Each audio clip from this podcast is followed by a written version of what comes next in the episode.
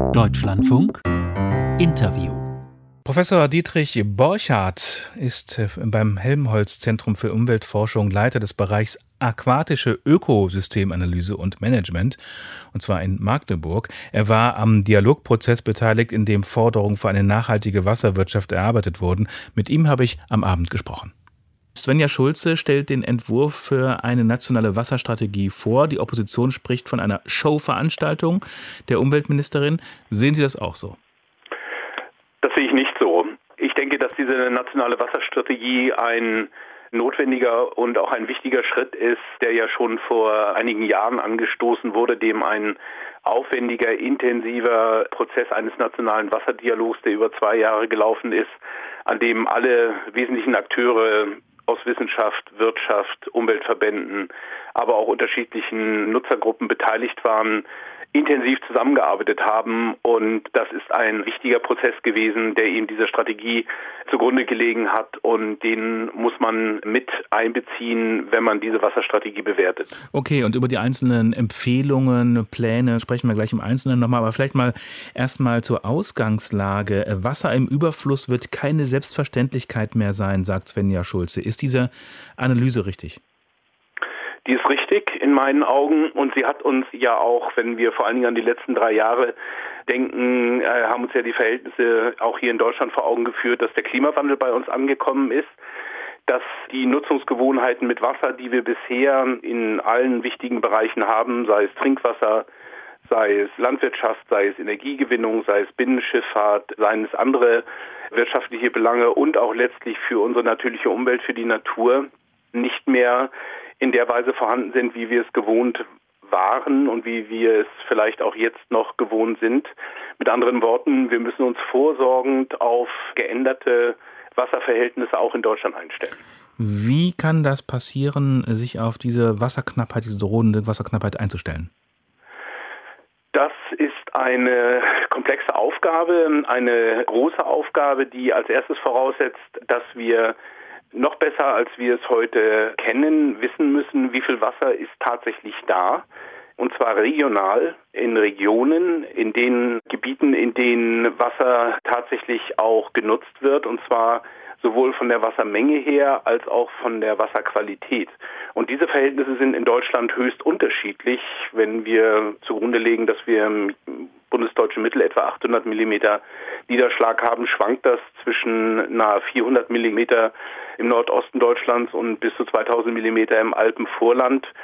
Und dasselbe gilt im Grunde genommen auch für die Wasserqualität und das Wasserspeichervermögen der Landschaft. Also wir müssen regional angepasste Lösungen finden, um einerseits mit den unterschiedlichen naturräumlichen Verhältnissen unter Klimawandel besser umzugehen. Und dann wissen wir auch alle, wir haben Regionen, in denen industrielle Nutzung dominiert, in anderen Regionen dominiert landwirtschaftliche Nutzung und in anderen Gebieten sind es vielleicht Naturräume und Tourismus. Also mit anderen Worten, dieses unterschiedliche Wasserdargebot trifft auch mit unterschiedlichen Nutzungen zusammen und das gilt es eben unter Klimabedingungen jetzt zukunftsfest zu machen. Hm. Und dazu gehören auch kilometerlange neue Leitungen, Wasserleitungen, um eben Wasser von der einen Region in die andere zu transportieren, gegebenenfalls die Kommunen. Aber äh, die wehren sich schon jetzt gegen mehr Zentralisierung. Ähm, haben die nicht auch einen Punkt?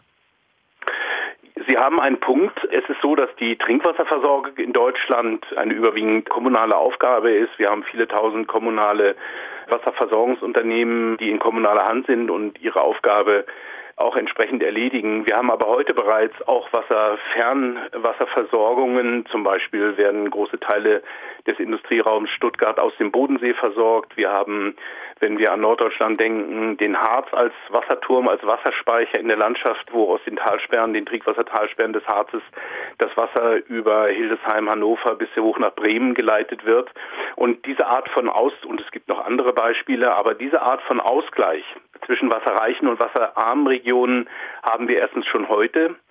Und zweitens brauchen wir in Zukunft eben genau Überlegungen in diese Richtung, wo droht uns diese Wasserknappheit unter Klimawandelbedingungen, wo brauchen wir gegebenenfalls entweder Alternativen, sodass wir im Krisenfall von einer Wasserversorgungsquelle auf die andere umschwenken können oder sie zumindest ergänzen können und um uns auf diese Art und Weise klimaresilient zu machen. Und ich gehe deswegen eher davon aus, dass es nicht um ein Entweder-Oder geht, sondern die Zukunft wird sein, dass man in Verbundsystemen denkt, in Systemen, die auch dynamisch miteinander verbunden werden können, um im Krisenfall letztlich ausreichend Puffer und Widerstandsfähigkeit zu haben, um lokale und regionale Mangelsituationen abzuschwächen. Das ist das Gebot der Zukunft. Auch Bürgerinnen und Bürger sollen ihren Teil beitragen. Über sogenannte smarte Wassertarife sollen sie Anreize bekommen, ihren Verbrauch an die Verfügbarkeit anzupassen. Das heißt also konkret, wer nachts seine Waschmaschine laufen lässt, soll weniger bezahlen müssen.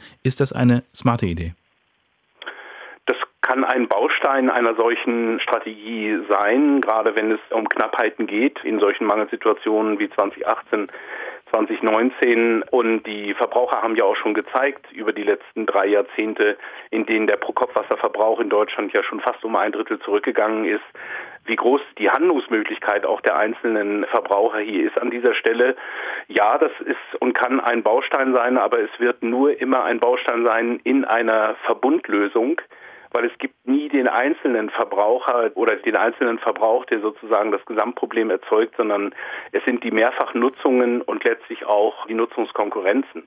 Dass aber natürlich die Trinkwasserversorgung und die sichere Trinkwasserversorgung einen besonders hohen Stellenwert hat für unser Lebensmittel Nummer eins steht auch außer Zweifel und auch das unterstreicht die Wasserstrategie aus meiner Sicht richtigerweise auch mit dem Primat der Trinkwasserversorgung. Wenn das äh, Thema so wichtig ist und das Problem so drängend, weshalb hat die Ministerin dann Ihrer Meinung nach diese Strategie so kurz vor den Bundestagswahlen präsentiert? Denn eine Chance auf Realisierung jetzt in dieser Legislaturperiode gibt es ja nicht.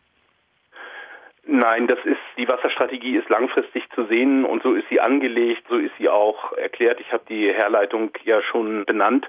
Allen Beteiligten muss klar sein, dass es hier um eine Generationenaufgabe geht und zwar ist nachhaltige Wassernutzung, nachhaltiges Wassermanagement eine Daueraufgabe. Das müssen wir jeden Tag leisten, weil wir jeden Tag auf sauberes Trinkwasser in ausreichender Menge angewiesen sind, genauso wie es die verschiedenen Wirtschaftssektoren für ihre Belange auch sind. Und das Zweite ist ganz wesentlich, und das betont die nationale Wasserstrategie auch, es geht auch um die Anpassung unserer Infrastrukturen. Wir haben ungefähr 500.000 Kilometer Trinkwasserleitungen in Deutschland und ungefähr dieselbe Länge an Kanalisationsnetzen in Deutschland, die alle auf den Prüfstand gestellt werden müssen vor dem Hintergrund der Frage, leisten sie in Zukunft noch die Wasserversorgung und die Wasser und Abwasserentsorgung, die wir unter Klimawandelbedingungen brauchen. Umweltministerin Schulze stellt den Entwurf für eine nationale Wasserstrategie vor.